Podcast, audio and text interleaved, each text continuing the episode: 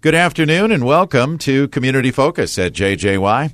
I'm Ken Thomas, and today my guest is Jana Shogren. Jana is the Executive Director of Bridges of Hope.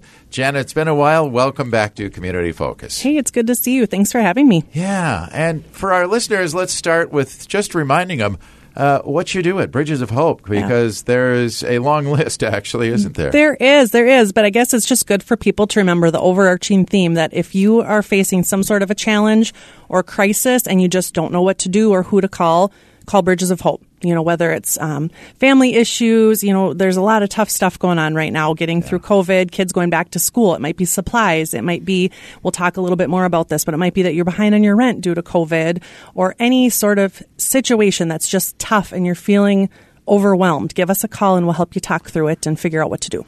Yeah, and really that's how you started, I know, is uh, there are so many agencies helping people, but when that person is in that crisis, it's tough to know where do I go.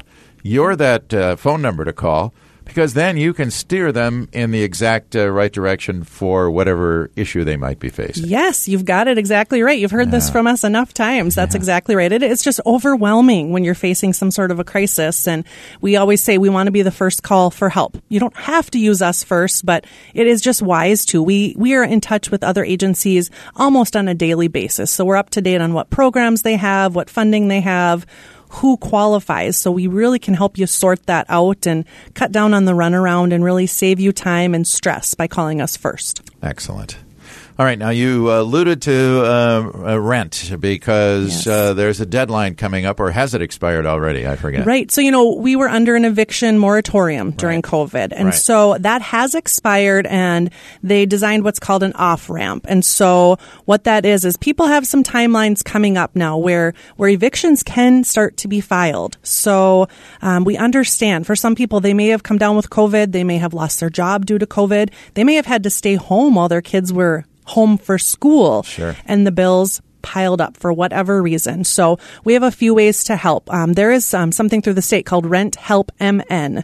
So you can by all means log on to that and look at that long checklist of forms you need and fill it out. You can give that a try on your own. What we are finding is that it is incredibly tedious. Yeah. It's a little stressful.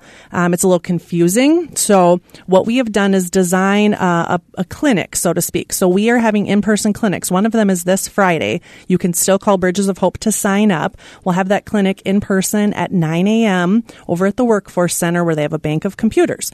And so then our staff are there with your checklist and they've done this a few times. So it's not as confusing for them anymore. So they'll sit down with you. They'll walk you through it and show you how to apply. The really important thing about applying is that's part of that off ramp, so to speak. If you have applied for help, you still have a pause on being evicted. Okay. Now, we also want to talk about the other side of that. This is incredibly frustrating for landlords. We understand that this is their livelihood for many of them. And so sure. we want landlords know that we want to help take care of people, but we also know that they need help. And so there is a, a side of it that landlords also need to fill out. They need to go on and register, so to speak. So if that payment ends up coming through from the state, they can receive it. So we are also wanting to work with landlords. Please call us if you need help on that side of things, um, because we know we want to get you paid. You know, we want people to get caught up and we want landlords to get paid. Yeah. And I would think for a lot of landlords, if they have uh, someone who's been a good uh, renter for a long time, but because of COVID fell behind, they probably want to keep that good, if you will, tenant but uh, we got to work through this together, right? Exactly. And that's what we always tell people communicate with your landlord. It's scary when you're behind and you feel yeah. like you can't pay, but we say, communicate. You know, everyone's in a different situation. If they're hearing from you, they might be more likely to work with you. Otherwise, it would be terribly frustrating if you're just not getting paid and you're not your tenant's not talking to you about what's going on. Right. So we have those clinics going on. We will also help people one on one. So you can always call us 825 7682 and we will walk you through the process. We'll get you a checklist. You know, we'll just meet you wherever you're at. Some people just need a few tips over the phone and then they've got it. Some people need to come to one of our clinics and some people need one on one help and we will do it, whatever you need. And we're not doing this alone either. I want to say that this program is all thanks to Sourcewell. We got a, really nice grant from Sourcewell to put this program together.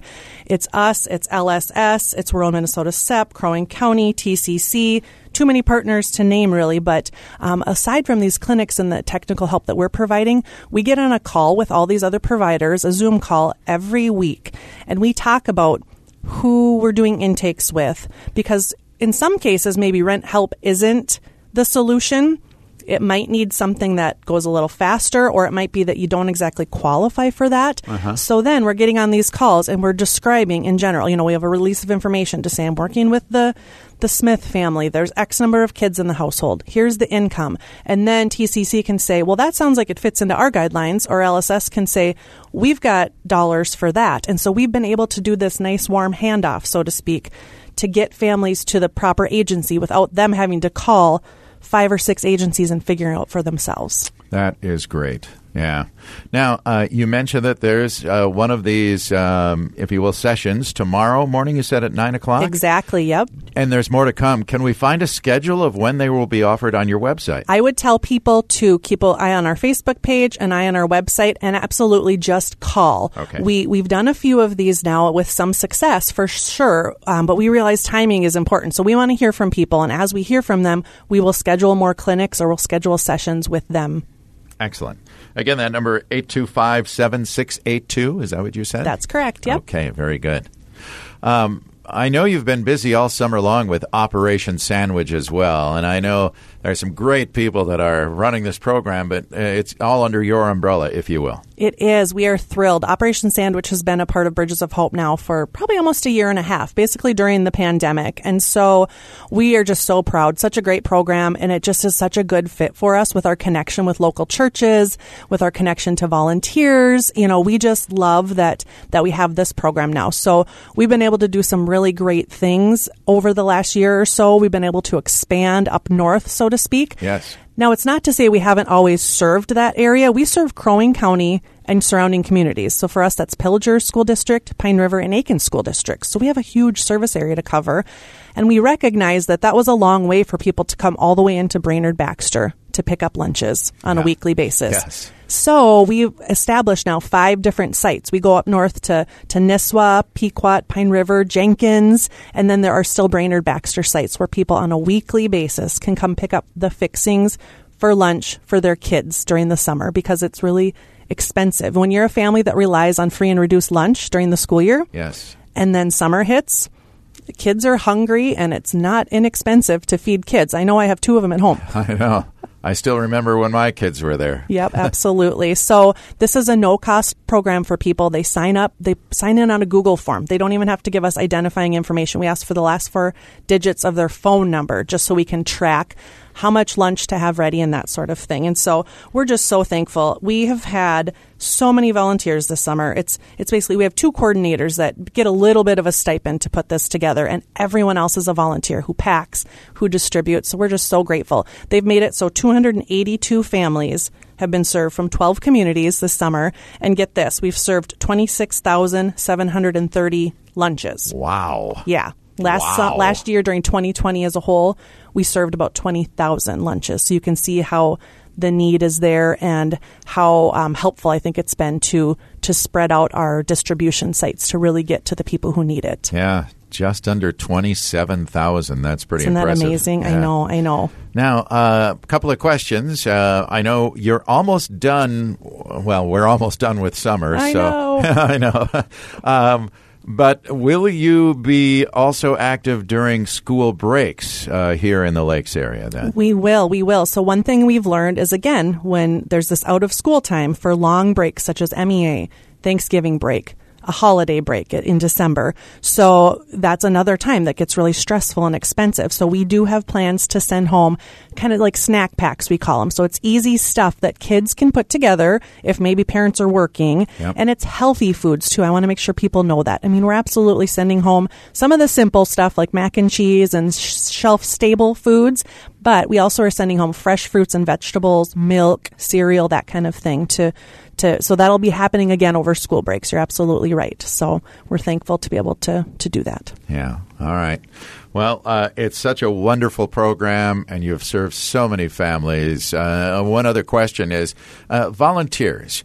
Uh, is that something that kind of ebbs and flows, or do you have a good core? I guess what I'm asking is, do you still need volunteers from time to time for Operation Sandwich? We sure do. I think for the summer we're pretty well taken care of because we're about to wrap it Sure. up, and thanks to our local churches, we just really have some loyal folks from a, a few churches that show up and different youth groups and that sort of thing throughout the summer. Sure. But definitely, I would tell people keep it in mind for next summer and let us know if you can help because there's packing the groceries up, the, the grocery bags, and then there's actually being there to distribute them. Yep. And then we will also need around the holidays. We'll definitely need some some packing help. So if that's something you want to do as a service project or you just find it in your heart to want to help out, we definitely will take the help around holidays. Okay, and is there contact information, uh, uh, opportunities to volunteer on the website? And is that your website, or is there an Operation Sandwich website? Yep. So you can keep an eye on Bridges of Hope's website. There's a page for Operation Sandwich. And then also, I know not everyone's on Facebook, but a lot of people are. That's where a lot of information goes out when uh, maybe granola bars are needed or volunteers are needed, that sort of thing. So keep an eye on that Operation Sandwich and Bridges of Hope Facebook page. The other question that I was going to ask is where does the food come from? Are you purchasing that? Is it donated? Uh, tell us about that aspect. That's a great question. So it's a little bit of each. So we do get some food donations and we do ask people, you know, pay attention to the specifics that we need because we try to do healthy things. Sometimes we'll have people drop off some things and, and it's so generous, but it's maybe really sugary or something like that. And we're Sure. trying to keep it a little healthier. Um, but we do, people donate money to the program. So this summer, for example, we had a fund drive at the beginning of the summer. We set out to raise $25,000 to help pay for the summer program. Yes. And we raised $28,000. Oh, wow. Which was awesome. And, and we ended up needing it and then some. We are still looking for grants. We can still accept donations to make up still some of the program costs. We write some grants and other things like that too. But as you can imagine, when we served 20,000 lunches last year, we've already served 26,000 this year. There's still some financial need there. So if that's another way, if maybe you think, oh, I don't have time to volunteer, because it doesn't work with my work schedule, we will absolutely take a financial donation to the program too. And then we can take that money and we buy in bulk. You know, we buy from Second Harvest or or other ways in bulk. So we can take that dollar and stretch it way further than you maybe could just head into the grocery store. Right. So that's the best thing to do. And how about like even a grocery store gift card? Does that work or is it better just cash? You know, either would work. The only thing is that when we buy in those bulk orders, um, you know, a, a gift card could work, but I think just uh, cash, I'll be perfectly honest, just cash toward the program is probably the most helpful thing. Okay.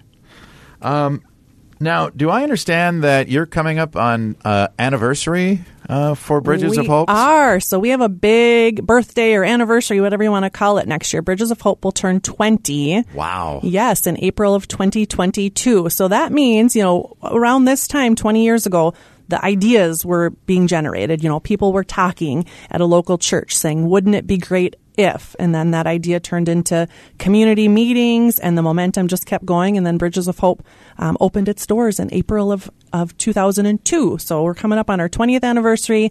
We have some fun things planned. So um, stay tuned for that.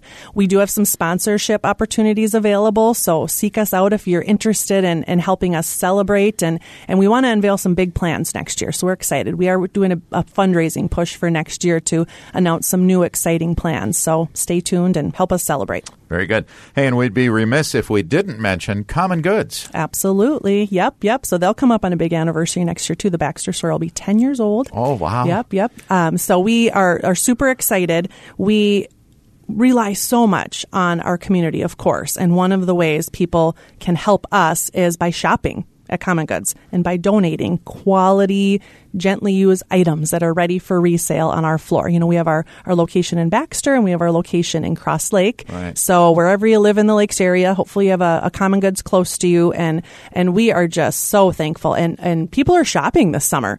It's really neat to see. I mean, we're having some record breaking numbers this Good. summer of that uh, than we've ever had. So people are out shopping and and I think thrift appeals to people, you know, doing it's good for the environment. They they love knowing that they can shop and that it the funds stay local and they're helping local people. Yeah, and those funds go right back to your program to help with all that you do, and that's the most important thing. Because as we talk about how do we fund some of our nonprofits, this is a great way to keep Bridges of Hope going by just, uh, like you say, donating and shopping at Common Goods. Absolutely. It's a pretty simple way to support. Yeah. All right. Anything else we should know about uh, Common Goods right now? You know, Or- I think oh, Common Goods or Bridges of Or Hope. I guess yeah. you know, pay attention to the websites. We do get lots of donations some days. So every now and then, I know it gets a little frustrating for people. They might end up showing up on a day when we are just physically full. So I say always call first or check the Facebook page. I know I sound like a broken record or the website, but sometimes we just are. It's not that we don't want to take your things, but we are just physically full sometimes and can barely keep up. So call ahead and then um, just bring those bring your items gently used, no garage sale stickers, you know, that kind of thing. Our staff just, we don't have the time and ability to, to remove all those. So I'd say just, um, just keep in mind that we're, we're selling these items and helping to pay it forward to families in the Lakes area. And I forgot to ask, is there volunteer opportunities at Common Goods? Absolutely. Absolutely. You know, we were more cautious when we were kind of in the throes of COVID and distancing and that sort of thing, but we are back open for business, have been for months. And, and when people can volunteer there, we do have a paid staff and we're proud of that. You know, we're part of the economy here. We're, we're, you know, supplying good quality jobs at Common Goods. Yes. But also for some people who maybe they don't need that employment or that part-time or full-time employment, but they just want to give back. We have people that go and they're kind of like our Tuesday morning crew or Wednesday afternoon crew. They come every week with a couple of friends and, you know, they're just those steady volunteers. So we have that opportunity. And then there's also the group that maybe wants to get together as a service group or a church group or a work group and come and do a project afternoon with us. And we can accommodate that too. But absolutely, volunteers help the dollars go further. All right. We've covered a lot of territory here, but again, a good resource go to the Bridges of Hope Facebook page or the website to Yes. see more on these items. Absolutely. Very good. Jana, thank you so much for being here. Yeah, thanks for having me. Yeah, it's been a pleasure. Jana Shogren is the executive director of Bridges of Hope. I'm Ken Thomas, and that is today's edition of Community Focus. We remind you that our Community Focus programs are available anytime. You can go to our website at 1067wjjy.com. You can also find them on our free mobile app that's powered by Cuyuna Regional Medical Center.